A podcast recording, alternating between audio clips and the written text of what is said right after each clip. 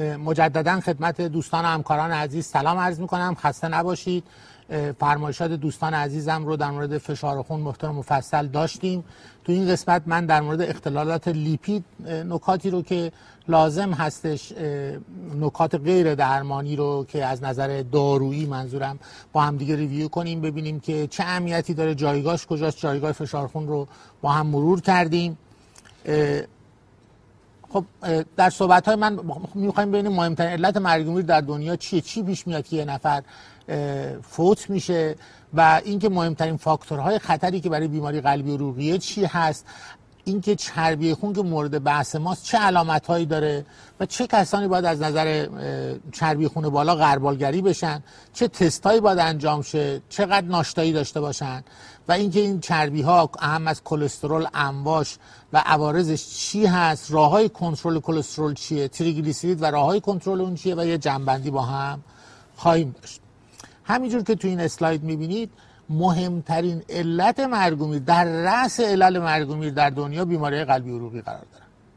خب این در تمام کشورهای عمده دنیا صدق میکنه. حالا شاید ممکن است در بعضی از کشورهای دیگه مسائل عفونی یا سابقا این مسائل بوده، ولی الان در اکثر عمده کشورهای دنیا بیماری قلبی عروقی در رأسش قرار داره. میبینید بعدش کانسر، سرطان‌ها و بیماری‌های تنفسی و نهایتاً دیابت رو می‌بینیم پایین‌تر. این ممکن است در بعضی از کشورها ترتیب این عددها تغییر کنه، ولی همین در همه جا بیماری‌های قلبی عروقی مسئله عمده‌ای هستن. چی میشه ما بیماری قلبی عروقی میگیم یا چی میشه در یه جامعه‌ای بیماری‌های قلبی عروقی بالا هستن؟ در حقیقت این ریس فاکتورها هستن و این ریس فاکتورهای بالا شامل چربی خون، کلسترول بالا، فشار خون بالا که مفصل صحبت شد، دیابت، سیگار و چاقی هستش که عمده، حالا غیر از بحث وراثت، عمده فاکتورهایی هستن که باعث بیماری قلبی عروقی میشن. دوستان بهورز که ما رو پیگیری میکنن و همکارانی که تو شبکه‌های بهداشت این برنامه رو امروز نگاه میکنن، شاید این نکته لازم باشه من اینجا صحبت کنم. در همه جای دنیا با اجازه همکاران کاردیولوژیست من، وقتی ما به مرحله بیماری‌های پیشرفته قلبی عروقی میرسیم، هزینه‌های درمان فوق‌العاده سنگین میشه و در حقیقت بسیاری از کشورها امکان این که تمام این هزینه‌ها رو وارد بحث درمان بکنن ندارن. پس چیکار باید کرد؟ به خاطر همینه که ما دستورالعمل‌های پیشگیری از فاکتورهای خطر رو داریم. در حقیقت باید بیماریابی کنیم، پیشگیری کنیم تا به مرحله بیماری نرسیم. و مهمترین فاکتورهایی که ما باید باش مقابله کنیم، دوستان من اشاره کردن، بی فشار خون و چربی خون، حالا دیابت که شاید لازم باشه توی جای دیگه صحبت کرد، اضافه وزن و سیگار. اگر ما این چند تا فاکتور رو کنترل کنیم که معمولا هزینهش بسیار پایینه، میتونیم از هزینه‌های بزرگ بعدی جلوگیری کنیم. خب یکی از نکات مهم اینه که علامت چربی خون بالا چیه؟ حقیقت داستان اینه که همونجور که اشاره شد در مورد فشار خون که معمولاً علامتی نداره، در مورد چربی هم همینطوره، هیچ علامت اختصاصی نداره. این تصور که من سرم چش... سی... گیج میره، چشم سیاه میشه، انگشتام گزگز میکنه، اینا هیچ کدوم مرتبط با چربی خون بالا نیستن و در حقیقت چربی خون بالا مشکلی که ایجاد میکنه انسداد عروقه و وقتی علامت دار میشه که اون علامت نهایی، مثل اینکه من رگ قلبم بسته شه، تنگی نفس یا درد قفسه سینه پیدا کنم، یا رگ تو پام بسته بشه در اثر رسوب چربی، اختلال و درد تو پا پیدا کنم، یا خدای نکرده سکته مغزی کنم. اهمیت این داستان در چیه؟ در دو تا نکته است. اینکه این علامت نداره، یک، اینها باید بیماریابی شن، ما منتظر علامت نیستیم، باید غربالگری صورت بگیره. دو، اهمیتش که جناب دکتر ریایی هم تو بحثی که با هم داشتیم صحبت شد اینه که اینکه علامت وجود ندارد، اگر مریضی در ریسکه و باید درمان بگیری، معناش این نیست که بگیم من من که چیزیم نیست. بله اگه چیزی هم نیست، اگر مریضی های ریسک است باید درمان بگیرد و این اصلا ربطی به علامت نداره. از این دو جنبه مهمه، اینکه ما غربالگری درست و به موقع انجام بدیم، بیمار رو پیدا کنیم و بیماری رو که کاندید درمان کردیم ربطی به علامت نداره و باید درمانش رو تا آخر عمر دریافت کنه. خب کیا برن غربالگری بشن؟ این بستگی به پروتکل‌های کشورهای مختلف متفاوته. مثلا تو پروتکل‌های آمریکایی میگن همه افراد بالای بیست سال باید اسکرین بشن. در پروتکل کشوری ما سی سال هست، هیچ اشکالی نداره. بعضی کشورها حتی چهل سال هست. ولی مهم اینه که بر اساس پروتکل‌های موجود ما غربالگری رو انجام بدیم و توصیه میشه که در صورتی که لیپیدها نرمال بودن، هر پنج سال تکرار بشن. چی رو باید اندازه بگیریم؟ قاعدتا کلسترول توتال، تریگلیسیرید و چربی خوب و بد، ال دی ال و اچ دی ال. اینا در حقیقت چربی هایی هستن که باید مورد اندازه‌گیری قرار بگیرن در بیماری که اسکرین میکنیم. یکی از چیزهای چالش برانگیز اینه که چند ساعت ناشتا باشن. یه آزمایشگاه میگه چهارده ساعت، یکی میگه دوازده ساعت، یکی میگه ده ساعت. حقیقت داستان اینه که برخلاف تصور گذشته، برای اندازه‌گیری چربی ها خیلی به ناشتایی طولانی نیاز نیست، یا شاید اصلا نیاز به ناشتایی نباشه. حقیقتا اون چربی که بیشتر تحت تاثیر ناشتایی قرار میگیره تریگلیسیرید هست، و اگر تریگلیسیرید مریض سابقه تریگلیسیریدهای بالا، مثلا بالای چهارصد داره، لازمه که خدمت شما عرض کنم چربیاش ناشتا اندازه‌گیری شه. نه به مریض ها فشار نه، چون خود این باعث میشه خیلی وقتا غربالگری‌ها به عقب بیفته. مریض من دیشب مهمان بودم، فرصت نشد ناشتا بشم، نشد برم. نه مریض حد اکثر هم اگر میخواید ناشتایی توصیه کنید هشت ساعت ناشتایی کافیه. یعنی مریض شب میخوابه، هشت ساعتی که میخوابه صبح بلند شد چیزی میل نکنه و بره آزمایش بده کفایت میکنه. خب گفتیم چربیایی که باید اندازه بگیره تو رأسش کلسترول هست. ما ببینیم منشأ کلسترول اصلا تو بدن ما کجاست. هفتاد و پنج درصد کلسترول تو کبد ساخته میشه و بیست و پنج درصدش توسط غذا وارد بدن ما میشه. ما این از اینجا میخوایم اون اهمیت فاکتورهای ژنتیک رو بهش اشاره کنیم. در نتیجه این چربی کلسترولی که به طور توتال تو بدن ما وجود داره، بخشش چربی بده که تمایل به رسوب در دیوارهای عروق داره که آترواسکلروز رو تشکیل میده و انسداد عروق ایجاد میکنه، و بخشی از این چربی ها اچ دی ال یا چربی خوبه که معکوس باعث میشه که از تجمع کلسترول در دیواره عروق جلوگیری کنه. در اینجا هرچی اچ دی ال بالاتر باشه بهتره، ولی متاسفانه ما خیلی فاکتورهای درمانی برای اچ دی ال چربی خوب نداریم. بیشتر توصیه های ما لایف استایل، نه هرچی بیمار ورزش بیشتری کنه و تغذیه سالمتری داشته باشه، شانس این که اچ دی الش بالاتر بره بیشتره و مداخله های دارویی خیلی برای اچ دی ال نداریم. خب عمده کلسترول بالا در مورد کلسترول ویتامین‌های ژنتیک هست و فاکتورهای غذایی در رتبه دوم داستان قرار دارن که ممکن است تغذیه بعد هم باعث بشه کلسترول افزایش پیدا کنه. خب کلسترول بالا همونجوری که گفتیم این ریسک رو ایجاد میکنه که میتونه رسوب کنه در دیواره عروق و باعث تصلب شریان یا آترواسکلروز بشه و با گذشت زمان و تنگتر شدن عروق، به خصوص اینکه پلاک‌های پلاکتی و شکستگی که در آترواسکلروز ایجاد میشه و لخته‌ای که رو پلاک ها ممکن است ایجاد شود و انسداد عروق کنه، فرایند نهاییش اینه که مریض ما ممکن است دچار سکته قلبی، سکته مغزی، انسداد عروق در اندام‌های تحتانی و اون چیزی میشه که ما بهش میگیم حوادث قلبی عروقی، و نهایتاً دیدیم که در رأس علت‌های مرگ و میر بیماران قرار داره. چیکار کنیم کلسترول بیمار ما بیاد پایین؟ خب بخش از داستان لایف استایل هست، یعنی که ما توصیه کنیم بیماران ما از یه طرف همونجوری که جناب دکتر قنواتی عزیز اشاره کردن مثل تو در دشت دایت، این که ما سبزیجات، نان‌های سبوسدار، غلات کامل، لبنیات کم چرب مصرف کنیم. از اون طرف از چیزهای پروتئینی که بیمار مصرف می‌کنه مثل گوشت قرمز کمتر مصرف شه، اگه مصرف میشه کم چرب باشه، مرغ پوستش جدا بشه، ماهی سهمش در غذای پروتئینی بیشتر باشه، آجیل‌ها بدون نمک مصرف شه، و نهایتاً روغن‌های خوب مثل روغن زیتون، کانولا، روغن‌های خدمت شما عرض کردم کنجد استفاده شه و برعکس روغن‌های جامد از برنامه غذایی بیمار حذف بشه. روغن‌های سرخ کردنی، روغن‌های جامد، روغن نارگیل، لبنیات پرچرب، گوشت‌های فراوری شده مثل سوسیس، کالباس و غذاهایی که نمکسود شدن، اینا بهتره که از برنامه غذایی بیمار حذف بشه. اینا کارهاییه که ما میتونیم به طور طبیعی انجام بدیم. ولی نکته دوم کاهش وزن هست. دیدیم که همونجور که کاهش وزن در کاهش فشار خون موثره، در کاهش لیپیدها موثره، میتونه باعث بشه که تا یه درجاتی ال دی ال پایین بیاد، تریگلیسیرید به خصوص با کاهش وزن به طور سیگنیفیکنتی پایین میاد و اچ دی ال افزایش پیدا میکنه، فشار خون رو کاهش میده و مجموعاً میتونه ریسک بیماری قلبی عروقی رو کاهش بده. و از اون طرف یکی از نکاتی که معمولاً مخفول میمونه و دوستان ما که در فرصت بیشتری دارن به خصوص در شبکه‌های بهداشتی با بیماران دیسکاس کنن، بحث ترک سیگار هست. من اگر بین همه این فاکتورها، بحث لیپید، فشار خون و سیگار اگر بخوایم یک دونه رو ترتیب این که بگیم کدوم به مریض بزرگترین خدمت میکنه، ترک سیگار است که ما کمترین انرژی رو براش میذاریم و کمترین وقت رو میذاریم. یعنی بیشترین ریسکی رو که به بیمار از نظر بیماری قلبی رو وارد میکنه سیگار هست، معادل فشار خون و چربی و حتی بیشتر از اون. در نتیجه لازم هست که نسبت به این مسئله توجه بیشتری داشته باشیم. و نهایتا ورزش هست، صد و پنجاه دقیقه ورزش در هفته، اعم از شنا، دوچرخ سواری، پیاده روی.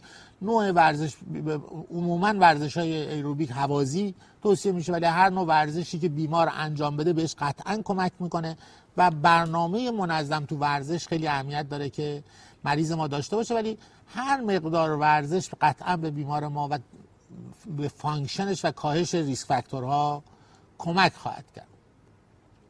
ولی یه توجهی رو که من میخوام به دوستانم بدم در اینجا، در مورد لیپید ما عدد مطلق نرمال نداریم که بگیم فعلا فعلا در تعریف اون یه عددی نیست بگیم بالای این عدد نرمال است، پایین این عدد غیر نرمال هست. چجوری تصمیم میگیریم بیمار؟ این که لایف استایل، ما به عموم مردم لایف استایل رو توصیه میکنیم، همین توصیه های عمومی رو که کردیم، ولی در مورد چه کسی دارو شروع میکنیم؟ در مورد فشار خون دیدیم عدد و ارقام داریم، یعنی میگیم آقا دیگه چهارده رو نو... صد و چهل روی نود این دیگه حتما باید درمان بگیره، زیر صد و بیست دیگه هشتاد گفتیم اینم نرماله. حالا اون وسط محل چالش بود که کیا درمان بگیرن کیا درمان نگیرن. در مورد لیپید چجوری تصمیم میگیریم که کی درمان بگیره؟ توجه کنید، هر بیمار دیابتی بالای چهل سال، این در همه گایدلاین ها من جمله گایدلاین کشوری وجود داره، همه بیماران دیابتی بالای چهل سال باید دارو لیپید بگیرن با هر عدد لیپیدی، با هر عدد کلسترولی. در نتیجه اینجوری نیست که بگیم چون تو آزمایشش جلوش نرمال است این دارو نمیخواد، یا اینکه این مثلا ده تا بالاست دارو میخواد. پس مریض دیابتی بالای چهل سال همه باید استاتین دریافت کنند. دوم، بیماران قلبی عروقی، بیماری که سابقه بیماری قلبی عروقی داره، رفته استنت گذاشته، تو سی سی او گفتن رگت بسته است، تست ورزش داده، به هر علتی کاردیولوژیست لیبل کرده که این بیماری قلبی عروقی آتروسکلروز داره، این مریض باید استاتین بگیره با هر عدد لیپیدی. پس نمیگیم تو چربیات نرمال چرا بهت قرص چربی دادن، باید بخورد و تا آخر عمر باید بخورد، یعنی دائمی ان این گروه ها. سوم، بیمارانی که ال دی ال چربی بد بالای صد و نود دارن، اگر بیماری ال دی الش بالای صد و نود هست این باید، اینا به طور ژنتیک ال دی الشون بالاست، تا آخر عمر باید استاتین دریافت کنن. پس این سه تا گروه، دیابتی، بیماران قلبی عروقی و بالای ال دی ال صد و نود، از رول به عنوان قاعده باید استاتین بگیرن و دیگه اصلا بحثی نداره. اون گروه چهارمی که شاید بحث انگیز هست اینه که بیماران، یعنی که این سه تا گروه نیستن، دیابتی نیستن، بیماری قلبی عروقی نیستن، حالا با یه ال دی ال صد و چهل صد و پنجاه صد و سی صد و شصت میان پیش ما، اینها آیا باید دارو بگیرن؟ نه. کجا نرمال است کجا نرمال نیست؟ اینجا بحث ریسک هست، باید ریسک درش محاسبه بشه. در پروتکل‌های کشوری که فعلا در دست شما و دوستانی که شبکه‌های بهداشت کار میکنن عدد سی درصد، یعنی میگن برید تو اون جداول مریضتون رو ببینید، اگر ریسکش بالای سی درصد باید استاتین بگیره.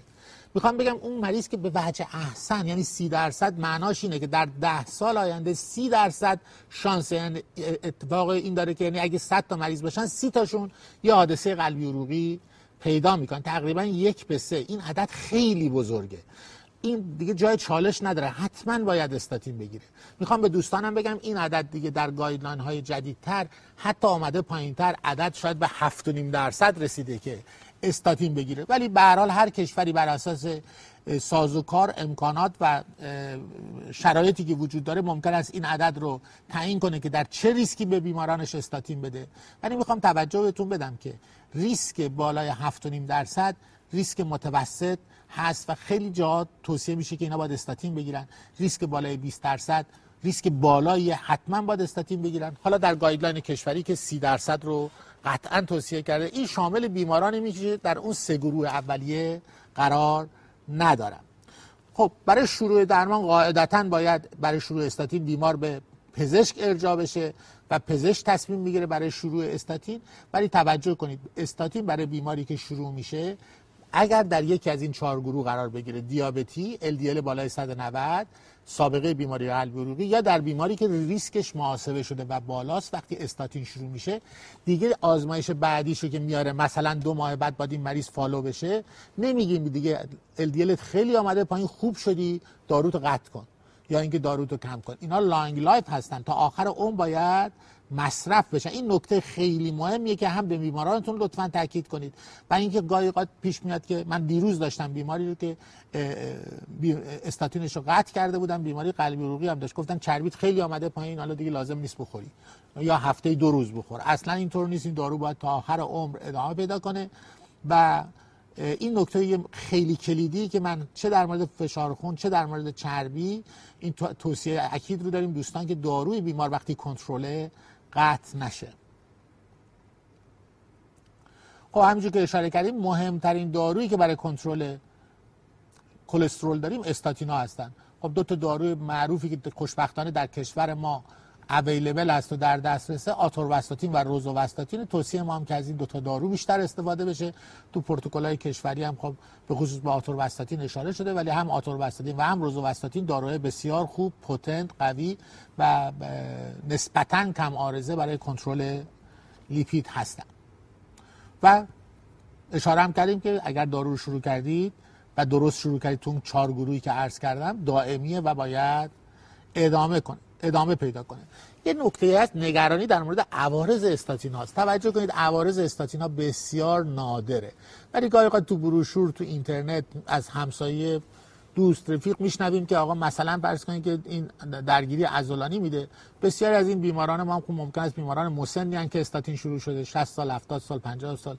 بسیاری از اینا دردای مشکلات عضلانی اسکلتی دارن و این بیفته گردن استاتین و یه دارویی که لایف سیوینگ، طول عمر بیمار رو زیاد میکنه، مرگ و میر رو کم میکنه، رو ما به اشتباه قطع کنیم. یعنی مریض بیاد بگه مثلا زانوم درد میکنه، قالب زانو درد، نصف این مریضا تو این سن آرتروز دارن، یا یه دردای پراکنده، بدنم درد میکنه. بسیاری از اینا ریلیتد به استاتین نباشه. خیلی وقتا خوبه که قبل از شروع استاتین یه شرح حال خوب از دردهای مریض گرفته بشه و تو پرونده ثبت بشه که اگه مریض برمیگرده تازه بروشور رو خونده، اون دردا براش تازه میشه، ما ببینیم که نه، این همون دردایی که از قبل داشته و ربطی به استاتین نداره.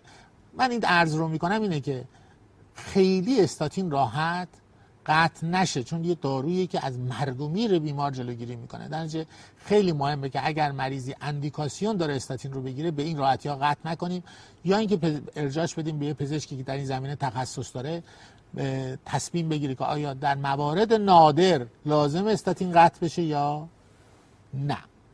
در مورد تریگلیسیرید حالا برعکس، آیا تریگلیسیرید این وسط نقشش چیه؟ نمیدونیم، یه چربی دیگه، یه نوع دیگه چربی تو خونه و سطح بالای اون میتونه خطر بیماری قلبی عروقی رو زیاد کنه. ولی توجه داشته باشید که چی میشه تریگلیسیرید یکی بالا بره.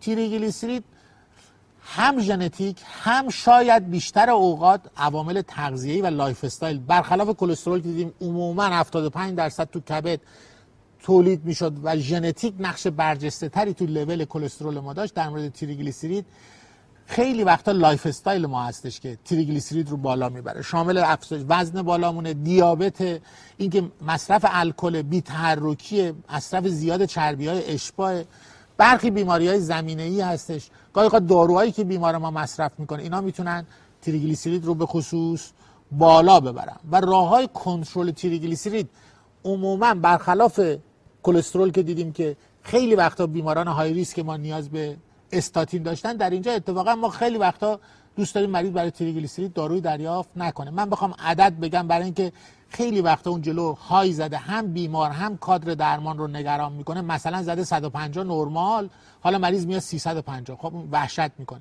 تا عددهای پانصد رو اصلا هیچ مداخله درمانی برای تریگلیسیرید دارویی لازم نیست. فقط لایف استایل، شامل اینکه وزنش کم کنه، خدمت شما عرض کنم ورزش کنه و خدمت شما عرض کنم که غذاهای حاوی شکر رو کم کنه، مثل انواع نوشابه، محدود کردن غذایی که بیس نشاسته دارن، نون، برنج، سیب زمینی، ماکارونی، اینها رو محدود کنه تو رژیم غذاییش. از چربی‌های مفید استفاده کنه، مثل روغن زیتون، روغن ناتسا، مثل آجیل، خدمت شما عرض کنم و از مصرف الکل پرهیز کنه. اینا خیلی چیزای ساده ایه که خیلی وقتا تا هفتاد درصد میتونه تریگلیسیرید رو کاهش بده. یعنی اگه یه تریگلیسیرید بالا دیده شد مریض رو وحشت زده نکنیم، بگیم حتما باید بری دارو بگیری، چهارصد خیلی زیاده، چهارصد و پنجاه خیلی زیاده. نه، اینا خیلی هاشون با لایف استایل درست میشه و جای نگرانی نیست.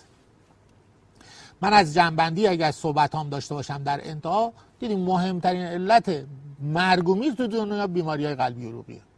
و چی میشه که ما بیماری قلبی عروقی بگی به اصطلاح اتفاق بیفته؟ اگه ژنتیک رو بذاریم کنار که خب نمیتونیم مداخله زیادی بکنیم، ریس فاکتورها مهمترین علت هستن. فشار خون بالا، چربی خون بالا، دیابت و خدمت شما عرض کنم سیگار، چاقی، که همه اینها بخش بزرگیشون با مداخله های لایف استایل قابل کنترل و بخش دیگرشون با داروهایی که در دسترس هستن به راحتی قابل کنترل. یعنی مهم غربالگری، شناسایی و درمان به موقع ریس فاکتورها میتونه از حجم بزرگی از مرگومیر و در آینده هزینه‌های بزرگتر هم برای فرد هم برای سیستم‌های بهداشتی جلوگیری کنه. خب دیدیم که چربی خون بالا علامت نداره، دنبال علامت نباشیم، باید غربالگری شه. این عدد، اینکه از چه سنی غربالگریم، بیست سال تو پروتکل‌های کشوری سی سال، ولی مهم است که دیگه حداقل از سی سالگی خوبه که بیماران ما غربالگری بشن. و کلسترول، تریگلیسیرید، اچ تی ال، ال دی ال، این چهار تا باید اندازه‌گیری شه. ناشتایی برخلاف اینکه چهارده ساعت ناشتا نبودی پس این آزمایشت به درد نمیخوره، اینجوری نیست. ناشتایی طولانی لازم نیست. شاید واقعا هشت ساعت ناشتایی حد اکثر کافی باشه و خیلی وقتا اگر مریض ما حتی ناشتام نبود، وقتی تریگلیسیرید خیلی بالا نیست، چون بیشتر تریگلیسیرید تحت تاثیر ناشتایی قرار میگیره، کلسترول کمتر، هیچ مشکلی نباشه. خدمت شما عرض دیدیم که بخش عمده کلسترول ما منشأ در اندوژن داره، یعنی از کبد تولید میشه و در پس زمینه ژنتیک فرد هست و تغذیه نقش ثانوی داره. ولی در مورد تریگلیسیرید عموما دیدیم که لایف استایل هست نقش داره. در نتیجه تریگلیسیرید رو خیلی سریع مداخله درمانی لطفاً با دارو نکنید و بیشتر با لایف استایل منیج کنید. مهمترین دارویی که گفتیم برای کنترل کلسترول داریم، در اون چهار گروه: یک، بیماران دیابتی، دو، بیماران قلبی عروقی، سه، بیمارانی که ال دی ال بالای صد و نود داشتن. اینا اصلا دیگه کاری نداریم، حتما باید استاتین دریافت کنن با هر لول لیپید. و گروه چهارم بیمارانی بودن که در این سه گروه قرار نمی گرفتن، ریسک ریسکش باید حساب می‌کردیم و بیمارانی که ریسک بالا داشتن باید حتما استاتین می‌گرفتن و استاتین وقتی شروع میشه لانگ لایف تا آخر اون باید استفاده بشه. در مورد تریگلیسیرید گفتیم برعکس، خیلی سراغ دارو نمیریم، بیشتر لایف استایل به مریض میدیم، مگر در عددهای خیلی بالا هشتصد نهصد هزار که از پانکراتیت نگرانیم، ما میریم درمان دارویی برای بیمار شروع میکنیم. در نتیجه خیلی برای استاتین سریع مریض رو سراغ دارو نفرستیم و عمدتاً با رعایت لایف استایل شامل کنترل وزن، ورزش روزانه، رژیم لو فت، رژیم های فیبر و همینطور خدمت شما عرض کنم مصرف کاهش مصرف روغن‌های اشباع، از اون طرف افزایش روغن‌های خوب مثل روغن کنجد، روغن زیتون، روغن کانولا، اینا ما میتونیم که بخش بزرگی از این ریس فاکتورها به خصوص لیپیدها رو کنترل کنیم. از حوصله‌تون سپاسگزارم. حالا تو بخش پرسش و پاسخ مجدد در خدمت دوستان خواهیم بود.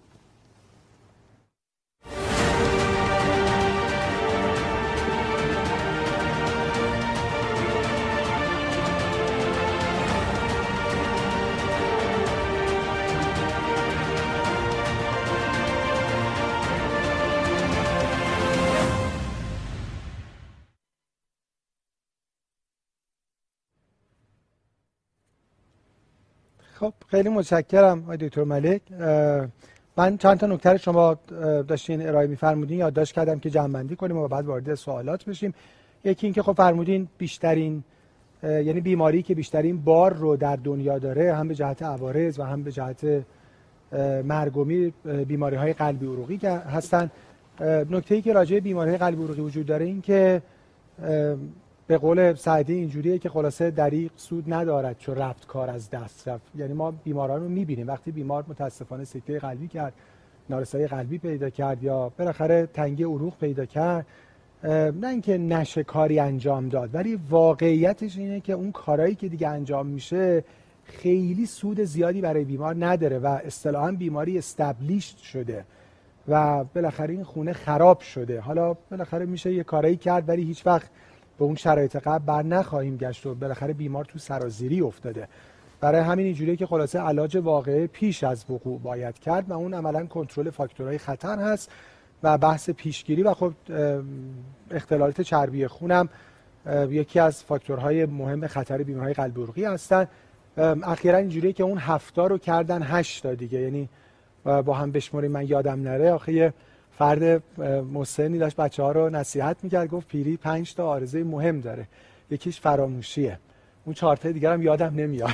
حالا الان با هم بشمریم، خلاصه دیابت، فشار خون بالا، اختلالات چربی، بحث ورزش، رسیدن به وزن مناسب، تغذیه مناسب، خواب خوب و سیگار. این هشتا اون چیزی که اضافه کرد، بله دیگه، حالا همه اینا مثبتاش دیگه. و اونی که اضافه کردن امسال خواب, خواب خوب بود در حقیقت. یعنی قبلا اینجوری بود که لایفی سیمپل، زندگی راحته. البته واقعیتش میبینیم اونقدر کنترل این افتاد ساده نیست، ولی منظور خواب خوبش، بله، هشتمی اضافه مدیریتش راحت‌تر. بله، حالا البته منظورشون از لایفی سیمپل یعنی اگه ما بتونیم اینا رو کنترل بکنیم، واقعا میتونیم جلوی بخش زیادی از بیماری قلبی عروقی رو بگیریم. و راجع به چربی خونم نکات مهمی که حالا من بعضیاشو نوشتم که شما فرمودین، یکی که خب خیلی تو سوالاتم بودین که باز مثل بیماری فشار خون بالا علامت نداره، منتظر بمونم گزگز کف پا و این چیزایی که معمولا گفته میشه نباشین، پس نیاز به غربالگری داره. و به نظرم یه نکته‌ای که دیگه خیلی تو ذهنمون باشه، من سوالاتو برام میفرستاندم، خیلیاش به این مربوطه و شاید اگه اینو دوباره تکرار کنیم دیگه نیازی به طرح اون سوالا نباشه، اینکه ما عدد طبیعی در کلسترول نداریم، همه دنبال اینن که کدوم عدد رو ارجاع بدیم. شما فرمودین که بستگی داره که این عدد مال کی هست، این کی هم یعنی دیابت داره یا نداره، آیا سابقه بیماری قلبی عروقی داره یا نداره، و فاکتورهای خطر دیگهش چی هست، سنش، جنسش، و نهایتاً تصمیم بگیریم که بیمار نیاز به درمان دارویی دارن یا نه. خب ما بیست و یک دقیقه فرصت داریم، وقت مناسبیه. من سوالاتو از خدمتتون میپرسم و با عزتون من برای اینکه امانت داری کرده باشم همه سوالاتو میپرسم، بعضیش ممکنه خیلی هم مرتبط با مباحث مطرح شده نباشه، ولی بالاخره مربوط به اختلالات لیپید و فشار خون بالا هست. دکتر قنواتی، یه سوال راجع به بحث فشار خون بالا، اینکه چند وقت یه بار باید اندازه‌گیری بشه، اگه حالا فرد نرمال بود، آقای دکتر ملک به بحث اختلال چربی اشاره کردن، چند وقت یه بار این غربالگری باید انجام بشه؟ تو فشار خون نرمال یعنی کمتر از صد و بیست و کمتر از هشتاد سالیانه اه. ولی در مواردی که فرد فشار خون بالا داره و درمان میشه ویزیت ماهیانه تا زمانی که کنترل بشه فشار، و بعد از اون سه تا شش ماهی یک بار، که حالا این بستگی به بالاخره امکانات رفت و آمد بیمار، شرایطش داره، حالا سه یا سه ماه یا شش ماه بعد. ولی بعد از ویزیت های ماهیانه که فشار با دارو کنترل شده. و در مورد کسانی که در محدوده خارج از فشار نرمال هستند ولی به عدد درمان نرسیدن، درمان دارویی نرسیدن، در کنار لایف استایل مودیفیکیشن ویزیت سه تا شش ماه یک بار برای پیگیریشون. خب خیلی متشکرم. آن دکتر ملکی، نکته‌ای که هستیم که خب خیلی از بیماران نیاز به تو بحث کلسترول و ال دی ال کلسترول نیاز به درمان با استاتین ها دارن. خب بالاخره ما این کار رو داریم میکنیم که این عدد بیاد پایین. پرسیدن عددی هست که دیگه از اون پایین تر بد باشه، خطرناک باشه، ما بعد مثلا دارو رو قطع کنیم یا کم کنیم یا نه؟ تقریبا به این سوال میتونم اینجوری جواب بدم، هیچ عددی پایین هیچ ریسکی رو به بیمار تحمیل نمیکنه. در نتیجه حتی میتونه، دیدیم که دوست عزیزم دکتر قنواتی تو فشار خون گفت حتی تو عددهای زیر دوازده صد و بیست مریض بیاد فشار پایین تر هم، به شرط اینکه علامت در نشه سود میبره. در مورد لیپید هم همینطوره، هر چی کمتر بهتر برای مریض، به خصوص در بیماران های ریسک مثل بیماران قلبی عروقی، هر چی پایین تر. یعنی اینکه مریض من اگر ال دی ال شد بیست سی، این از این عددها نگران نباشن، استاتین مریض قطع نکنن یا کم نکنن. در جوری هیچ جای نگرانی برای اعداد لیپید، اعداد پایین لیپید وجود نداره. از این داستانی که بالاخره حرفش بود که مثلا باعث آلزایمر زودرس میشه و دمانس و اینا، الان مهم هست یا نه؟ اصلا نگرانی نباشه. شاید قدیما یه نگرانیایی در مورد، ولی چندین مطالعه بزرگ و متاانالیز وجود داره که نشون میده عددهای پایین لیپید تا لول های بیست، حتی مقالاتی در مورد عددهای ده ال دی ال یعنی وجود داره که هیچ ریسکی رو بیمار تحمیل نمیکنه. در حقیقت منافع این چربی پایین بسیار بیشتر از عوارض بسیار نادر احتمالی که در موردش گفتگو میشه. نتیجه هیچ جای نگرانی نداره، از عددهای پایین نگران نباشن و دارو رو ادامه بدن. متشکرم. دکتر قنواتی، راجع به تغییر شیوه زندگی که خب فرمودین خیلی مهمه، من میخوام یه جمله از صحبتاتون بگم که خیلی مهم بود، این که فرمودین خیلی موقع به اندازه یه دارو اهمیت داره. یعنی مریضایی که به خصوص تو استیجای پایین‌تر هستن اگه واقعا اهل تغییر شیوه زندگی باشن میتونن بی‌نیاز از داروشن. بعضیاشو یه خود پرسن برای ما روشن‌تر بکنین. یعنی یکی وقتی گفتین نمک کم یعنی چی؟ یه نکته مثلا مریض که نمیتونه مثلا وزن کنه. به صورت عددی گفتیم که کاهش یک و نیم گرم در روز آه. که این حالا مقدار عددیشه، یعنی حالا هر کی مسئول غذا درست کردن اون قاشقه رو به جای اینکه پر باشه یه ذره سرصاف بکنه، فکر کنم یک و نیم گرم در روز به همین راحتی میشه. ولی توصیه حالا همین جوری صحبتیش اگر بخوایم بگیم، توصیه اینه که میگن به غذا روی سفره دیگه نمک زده نشه. نمکتون رو از سر سفره بردارن. نمکتون رو از سر سفره بردارن. این خودش اولین مداخله ایه که حداقل یکی دو گرم نمک رو کم خواهد کرد. و یکی هم تا جایی که میشه غذاهای اصطلاحاً کند یا پروسس رو، یعنی آماده رو محدود استفاده نکنن. یعنی غذاهایی که فرآوری شدن به خاطر نگهداریشون معمولاً حجم زیادی از نمک توشون میزنن، کمترین مقدار باز در رژیم روزانه از اون غذاها باشه. یه مشکلی که داریم، شما هم حتما زیاد تو پرکتیس دیدین که آقا مثلا فشار خونی هستن و ما میگیم نمکتون از سر سفره برداریم. خانم سنشون کمتر، جزء اون دسته هستن که فشارهای خیلی پایین علامت دار دارن، فشارهای هشتاد نود. بعد یه درمانشون سالت لودینگه، میگیم شما یه خود خوش نمک غذا بخور، شما به غذا نمک بزن. میگه که دکتر بالاخره ما نمکتون رو برداریم یا بذاریم؟ حالا میگیم شما بذار تو جیبت، مثلا اینجوری یواشکی به غذا خودتون بزنید. خیلی ممنون. و یه نکته دیگه هم راجع به پتاسیم گفتیم، پر پتاسیم یعنی چه غذا؟ توضیح دادم که حتما این رژیم پر پتاسیم رژیم یعنی اضافه کردن ساپلیمنت و مکمل نباشه، اگرچه که تو مطالعات اخیر نشون دادن ترکیب کردن در حقیقت نمک‌های پتاسیم و سدیم خودش در کنترل فشار خون میتونه تاثیر داشته باشه، این تغییر در نوع نمکی که استفاده میشه. ولی بحث اینه که مکمل نباید باشه، چون مصرف رژیم غذایی که میوه سبزیجات توش باشه اون خودش میزان پتاسیم دریافتی فرد رو افزایش میده و این کمک میکنه که باز به کنترل بهتر فشار داشته باشم. و البته برای تغییرات غذایی حتما توصیه میکنم که از یه متخصص تغذیه کمک بگیرن. بحث تغذیه تو کشور ما اینجوری جا افتاده که همه فقط برای کاهش وزن به متخصص تغذیه مراجعه میکنن، در حالی که واقعیتش اینه که بخش خیلی مهم اصلاح رژیم غذایی حتی بدون اینکه بخواد تغییری در وزن ایجاد بشه. خیلی متشکرم. دکتر ملک باز تو نگرانی‌های استاتین‌ها، حالا اینا چیزایی که خیلی موقع تو شبکه‌های اجتماعی آدما به هم دیگه منتقل میکنن، بحث اینه که شانس ابتلا به دیابت هم افزایش میده. خب ما واقعا ما مطالعاتی هم داشتیم که شانس ابتلا به دیابت رو افزایش میده، به خصوص کسی که در پری دیابته. این باعث میشه که ما تجویز نکنیم یا آیا ملاحظه خاصی وجود داره؟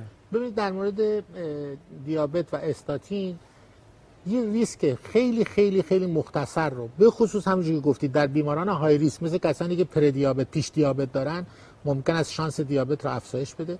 ولی توجه داشته باشیم که وقتی سود سودی که بیماری از استاتین میگیره رو حساب کنیم نسبت به مضار احتمالیش چندین برابره. یعنی حتی حتی اگر در مریض در مریضی که ایندیکیتده، مثلا فرض کنید مریض ما ال دی ال بالای صد و نود داره، بهش میگیم شما باید استاتین بگیری، این میاد اصلا رفته و مبتلا شده به دیابت. دارو رو باید قطع کنیم؟ نه، همچنان توصیه اینه که استاتین باید ادامه پیدا کند، حالا دیابتش هم منیجمنت منیج بشه.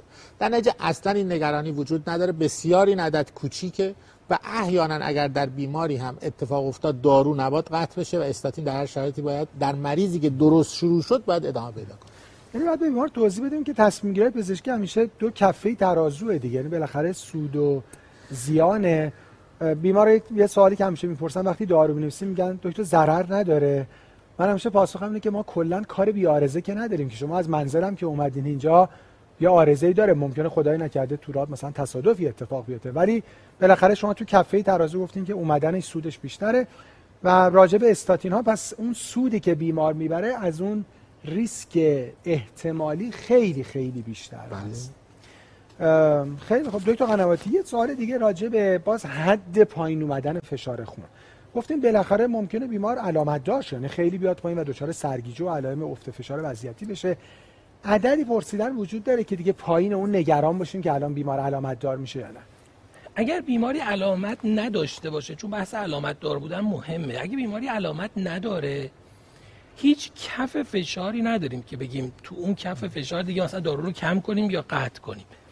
فقط نکته ای که وجود داره تو کسایی که مثلا کرونری آرتری دیزیز دارن، چون پرفیوژن و فشار خون در عروق کرونر در دیاستول تعیین کننده میزان بروز ایسکمی، تو این گروه از بیماران میگن فشار دیاستول پایینتر از پنجاه و پنج نیاد، یعنی نهایتاً کاهش در حدی باشه که اون فشار خون کمتر از پنجاه و پنج نباشه. منطقاً اگر بیماری رو ما درمان براش گذاشتیم و الان مثلا فشارش شده مثلا نه روی شش یا نود روی شصت، یه کوچولو هم باید شک کنیم به این که نکنه ما اون زمان فشار رو اوور استیمیت کردیم، یعنی اون اندازه‌گیری اولیه فشار یا اندازه‌گیری الان یه جایی اشتباهه، که مثلا یه دارو خوب انتظار داریم مثلا از فشار صد و سی ما درمان رو شروع کرده باشیم، چه دارویی ممکنه چهل میلی متر جیوه فشار رو پایین بیاره؟ اینجا یه ذره باید شک کنیم به اینکه اون اندازه‌گیری اولیه شاید اشتباه بوده باشه. ولی بیشتر راهنمای ما برای کم کردن دارو علائم بیمار، علائم، یا اینکه اگه مریض مثلا پررنال بشه این اختلالات رو پیدا بکنه، خب منطقاً تو این شرایط باید به فکر کاهشش باشه. تو ملک پیش اشاره فرمودین حداقل نگران اعداد نرمال نباشیم، یعنی اگه مریض علامت شد فشار صد و ده رو هفتاد رو شصت، خب خوشحالیم دیگه، خدا رو شکر، یعنی شما تبدیل شد بعد نرمال. ولی نکته‌ای که فرمودم خیلی مهمه، یعنی اگه مثلا مریض همیشه فشار صد و چهل پنجاه داشته، حالا یهو شد مثلا نود، یا اونجا اشتباه بوده یا الان اشتباه، اتفاقی این وسط مریض داره دارو رو اشتباه میخوره و خیلی موقع بیماری مزمن. من خودم همین موضوع رو، یعنی همین اشتباه رو دیروز توی یکی از بیمارای خودم داشتم که من براش دارویی که نوشته بودم، یعنی قرار بوده آملودیپین والزارتان پانصد و شصت استفاده کنه و تازه دیروز من فهمیدم دو بار در روز داره استفاده میکنه، یعنی به این دلیل دچار عارضه شده بود.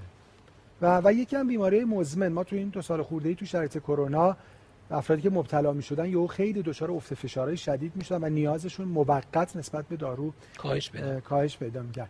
دکتر ملک راجع دو تا مکمل سوال کنیم. بالاخره تو بحث تریگلیسیرید همیشه بحث امگا سه هست و ما بازار مکمل خب خیلی گرمه و از اون ور تو بحث استاتین ها بالاخره همه نگران عوارض عضلانی هستن که شما گفتیم این خیلی نادره. ولی بالاخره میگن ما مثلا شنیم کوکیوتن مثلا، و خب اینا مکمل‌های گرونی هستن واقعا و الان سبد داروی بیمار هم خودش بالاخره کم هزینه نیست.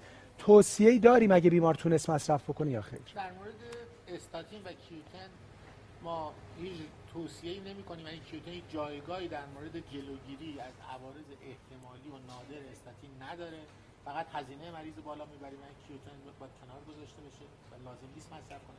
در مورد امگا سه، امگا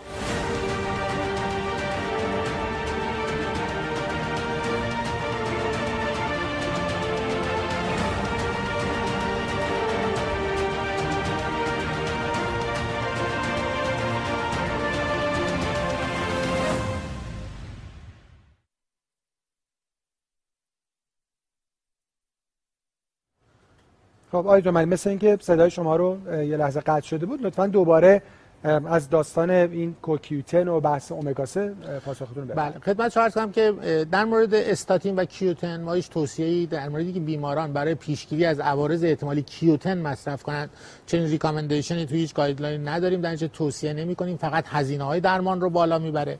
در مورد امگا سه، امگا سه که تو بازار و مارکت ما موجوده و دوزایی که موجوده هیچ جایگاهی توی درمان تیجی نداره. معمولا دوزایی که احتیاج بالای هزار میلی گرم تا چهار مثلا چهار هزار میلی گرم هست و تو بحث پانکراتیت و در بحث قلبی عروقی اصلا فرمی که تو مارکت ما موجود نیست. در نتیجه در هر دو مورد ما بخوایم اگه یه توصیه کلامی داشته باشیم، چه امگا سه چه کیوتن به عنوان مکمل توصیه نمیشه تو بیمار. خیلی متشکرم. دو تا عنواتی ما وارد بحث بحران‌های فشار خون بالای هایپرتنشن کرایزیس نشدیم، ولی چون خب همکارا مراجعه دارن و سوال پرسیدن، خب حالا عدد عدد مثلا سیستولای صد و هشتاد یا بالاتر، دیاستولای صد و ده یا بالاتر، حالا مثلا اگه بیماری اومد و پیش ما فشار مثلا صد و هشتاد و پنج صد و نود داشت، ما تا رسیدن پزشک یا ارجاع بیمار به یه مرکزی که پزشک باشه چیکار میتونیم بکنیم؟ واقعیتش اینه که این این مشکل خیلی پر سر صداییه، ولی اونقدر که سر صدا داره معمولا مشکل درست نمیکنه. نکته خیلی مهمش اینه که درصد بسیار زیادی از این افراد کسایی هستن که یا داروشون رو فراموش کردن بخورن، یا توی یه استرس ایموشنال و عاطفی هستن، استراب پیدا کردن. توصیه اینه که این بیماران یک رو بیست دقیقه اگر بشینن در یک جای آروم بدون اینکه حالا با کسی صحبت بکنن چیزی، در یک فضای مناسب و مجددا فشارشون اندازه‌گیری بشه که معمولا اکثر این بیماران فشار خونشون کاهش پیدا می‌کنه. اما اگر دفعه دوم اندازه‌گیری انجام شد و فشار بالای صد و هشتاد یا بالای صد و ده بود، توصیه اینه که اگر بیمار داروش قطع کرده که مجددا در همون زمان دارو شروع بشه و بهش بدن داروش رو. و برای کنترل آنی داروها، چیزایی که حالا ما تو ستینگ اورژانس در دسترس داریم، اگر پزشک نباشه خب منطقا نمیشه از مثلا فروزماید استفاده کرد، تزریق وریدیش، ولی از یک چهارم کاپتوپریل بیست و پنج میلی گرمی به صورت زیرزبانی تنها گزینه‌ای داریم که میتونه به صورت آنی جذب بشه و تاثیر داشته باشه. مابقی داروها تاثیرشون بعد از اینکه وارد جذب روده‌ای شدن، وارد کبد شدن، متابولیزه شدن، تازه اون زمان شروع میشه. تنها کاپتوپریل که تو این ستینگ کمک کننده است. اگر بیماری استرس اضطراب داشته، اگر در دسترس هست، یه نصف آلپرازولام هم شاید اصلا مشکل بیمار حل بشه. من تو تکمیل فرمایش دکتر، یک مشکلی که خیلی غلط وجود داره تو اورژانس‌ها، شاید همکارای ما تو مراکز بهداشت، مشکل اینه که مریض این القا رو میکنه که من فشارم به پانزده میرسه سردرد میشم و در این موارد مداخله درمانی میکنم. من خیلی وقتا به دوستان توضیح میدم که این اتفاقا اون سردرده فشارش یه ذره برده بالا، یعنی خود درد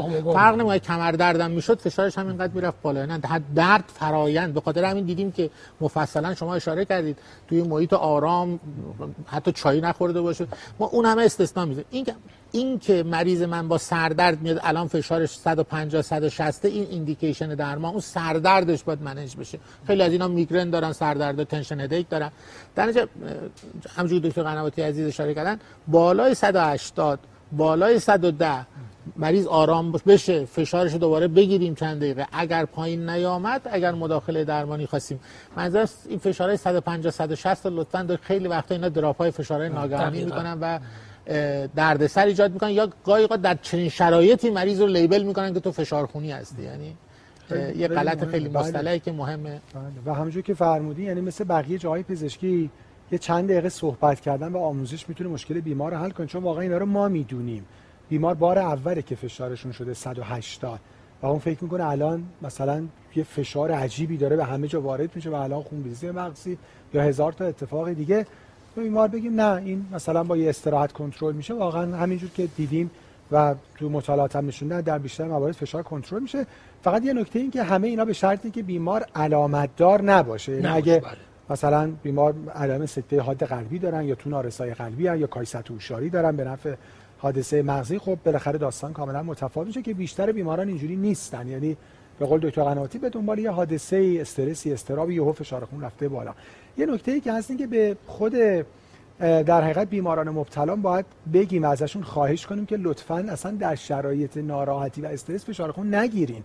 یعنی بیمار مثلا یه مشاجره ای داشته، بعد سریع همه برای دلسوزی میگن یه فشار ازتون بگیریم، ما در بده و خب بالاست دیگه، الان میگیم برای چی این کارو میکنی، به استار و استش اضافه میکنی. الان لطفاً یه خود شرایط روحیشون آرام بکنیم و برن یه استراحت بکنن، یا به قول دکتر قنواتی نهایتاً یه آرام بخش میل بکنن و بعد دوباره ارزیابی بشن. خب دکتر ملکی، سوالی که شما خیلی فرمودین ولی باز زیاد سوال پرسن، من بگم اگه میشه دوباره جمع‌بندی بفرمایید. بحث تریگلیسیریده.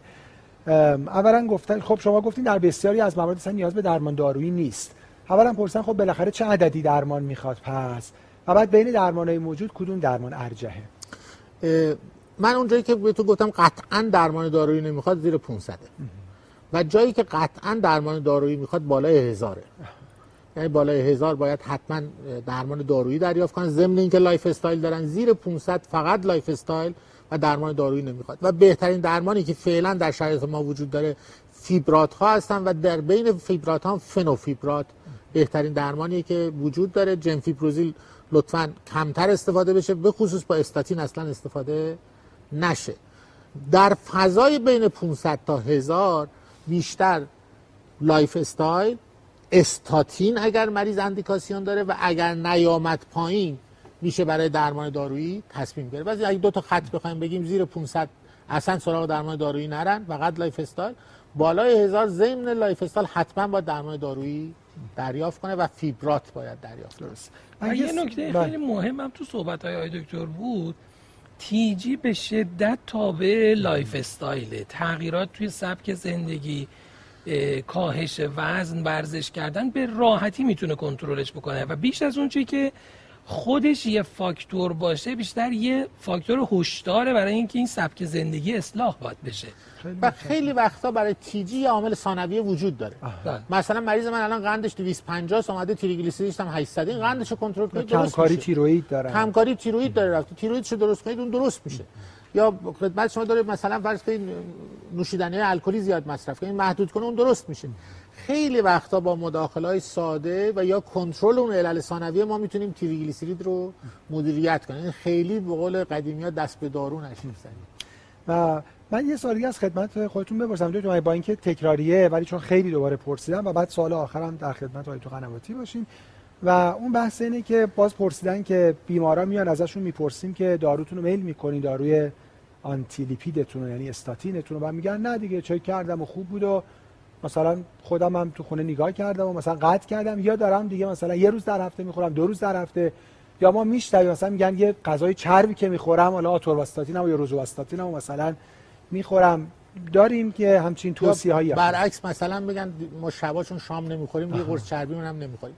ببینید توجه کنیم دوستان عزیزی که این استاتین فقط ما دنبال قدر مطلق این که عدد لیپید رو درست کنیم نیستیم. دیدیم که اصلا گفتیم بحث نرمالیته خیلی براش مطرح نیست، بحث ریسک هست.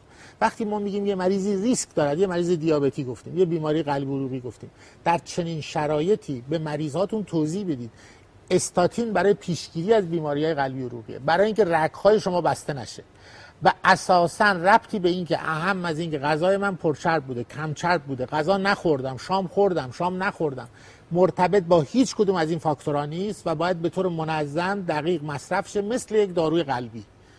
و وقتی برای بیمار توضیح میدیم که این برای پروتکشن و مراقبت از قلبتونه قانع تره، ولی وقتی بهش میگیم اینو بهت میدیم که عدد چربی تو درست کنیم که عدد چربیم خوبه یا من چربی نمیخورم، گاهی اوقات این میس اندرستندینگ اتفاق میفته. درنچه مهم بیمار داروی چربیش رو منظم هر شب اهم از این غذا خورد نخورد یا چرب بود یا نبود باید مصرف کنه. خیلی متشکرم دو تا انوتی تو دو دقیقه پایانی هم سوال آخر رو خدمت شما باشیم. ما اونی که خیلی زیاد پرسن، ما یه سری داروهایی داشتیم که اینا در سبدهای قدیمی درمان فشار خون بالا زیاد بودن مثل آتنولول، کاپتوپریل. الان ما داروهای جدیدتری داریم که خب خیلی هم داروهای ترکیبی هن، همکارا خب میبینن در سبد داروی بیماران هستن، همکاران پزشک دارن تجویز میکنن. سوال پرسن که اول این داروهای ترکیبی چیان، اگه میشه بار ترکیباتشو بگین، و بعد اینکه آیا واقعا اینا بهترن یا فقط یه سری داروی لوکسن که حالا مثلا دارن توسط پزشکا تجویز میشه.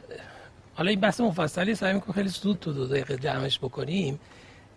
آتنولول رو به خصوص ظرف ده سال اخیر به خاطر اینکه مطالعات زیادی نشون دادن که خطر سکته مغزی رو افزایش میده، به طور کلی از درمان فشار خون خارج شده. بنابراین هنوزم اگر کسی داره استفاده میکنه، منطقی اینه که به فکر تغییر دادنش و تبدیلش به یه داروی مناسب باشیم. کاپتوپریل به عنوان داروی کوتاه اثری که باید سه یا دو بار در روز استفاده بشه، طبق توصیه هیچ کدوم از گایدلاین‌ها گزینه مناسب و ارجح درمان فشار خون نیست، به خاطر اینکه گزینه ارجح دارویی که بشه یک بار در روز استفاده کرد. داروهای طولانی اثر گزینه‌های بهتری هستند. شاید یکی از مهمترین کاربردی که داروهای جدید نسل جدیدتر دارن، هم به واسطه طولانی اثر بودنشون هم به واسطه ترکیبی بودنشون، باعث میشه که میزان اثر، یعنی برای کنترل و میزان کاهش بلاد پرشر در این گروه از بیماران بیشتر بشه. یعنی مثلا حالا ترکیباتی که ما در ایران در دسترس داریم، ترکیب ای آر بی ای با هیدروکورتیازید، مثلا والزارتان هیدروکورتیازید، کلسیوم چانل بلاکرها با ای آر بی ای هستن مثل آملودیپین والزارتان، و ترکیب ستایی اینا یعنی آملودیپین، والزارتان و هیدروکورتیاسید، که توصیه گایدلاین اینه که اگر کسی فشار سیستولش بیست تا بالاتر از تارگت، دیاستول ده تا بالاتر از تارگت باشه، درمان حداقل باید با دو تا دارو شروع بشه. بالای صد و پنجاه رو نود. بالای صد و پنجاه روی نود اگر بخوایم درمان رو شروع بکنیم، باید از دو دارو استفاده کنیم. و باز توصیه گایدلاین اینه که برای اینکه فرد ادهرنس بهتری داشته باشه، فراموش نکنه دارو رو درست استفاده کنه، فقط و فقط با سینگل پیل کامبینیشن ها، تک دارویی ها، تک قرصی ها، ترکیبات تک قرصی استفاده بکنیم که حالا برای گزینه اول میشه از ترکیب مثلا آملودیپین والزارتان استفاده کرد و در پله بعد اگر بیمار کنترل نبود به فکر اضافه کردن داروی سوم بود. توی همین گروه هم باز مثلا دوزهای مختلف رو داریم. ما مثلا آملودیپین پنج با والزارتان هشتاد رو داریم، آملودیپین پنج با صد و شصت میلی گرم والزارتان و ده با صد و شصت میلی گرم. باز توصیه اینه که برای شروع درمان بسته به این که عدد فشار چقدر بالاست و ما چقدر میخوایم کاهش داشته باشیم، ترکیب والزارتان آملودیپین مثلا پنج هشتاد بعید تأثیری بیشتر از ده تا پانزده میلیمتر کاهش در فشار داشته باشه. بنابراین از اول اگر احساس میکنیم نیاز به کاهش بیشتری داریم، حتی میتونیم از دوز بالاتر استفاده کنیم و یا اینکه با دوز کم شروع میکنیم، یک ماه بعد بیمار رو فالو میکنیم و اونجا دوز دارو رو برای بیمار افزایش میدیم. یه نکته مهم اینه که این داروها یک بار در روز در مصرفشون، بنابراین این مزیت دارو رو خراب نکنیم، به بیمار بگیم نصفش رو صبح نصفش رو شب بخور یا مثلا یه دونه صبح یه دونه شب بخور. جایی که لازم دوز دارو افزایش داده بشه از دوز بالاتر دارو و یک بار در روز به صورت سینگل یوز استفاده بکنیم. پس جنبندی این داروهای ترکیبی یک بار در روز اولا درمان‌های لوکس نیستند و استاندارد درمان فشار خون بالا اتفاقا استفاده از داروهای ترکیبی که فهمیدیم بهش میگن سینگل پیل کامبینیشن، که داروهای یک بار در روز هم هست و هم کنترل بهتری برای فشار خون بیمار داره، هم احتمال قطع کردن فراموش کردن چون یک بار در روز استفاده میشه کمتر میشه و این اتفاقا یکی از بخشای مهمیه که مطالعات نشون دادن این داروها در نهایت حتی مرگ و میر بیماران رو هم کم میکنن، به خاطر اینکه کمتر فراموش میشه، میزان تاثیر دارو بیشتره، در نهایت تاثیر بهتری هم میذاره. چون همیشه به درستی نگران هزینه هام هستیم، اتفاقا مطالعات نشون دادن که نهایتاً به جهت هزینه‌ام تفاوتی نخواهند کرد نسبت به اینکه ما چند تا دارو بخوایم چند بار در روز بخوریم. خب خیلی متشکرم دکتر قنواتی، از شما خیلی ممنونم. آیت ملک از شما خیلی متشکرم. امیدوارم که این ارائه ها و این گفتگوها نهایتاً به مراقبت بهتر از بیماران کمک کنه.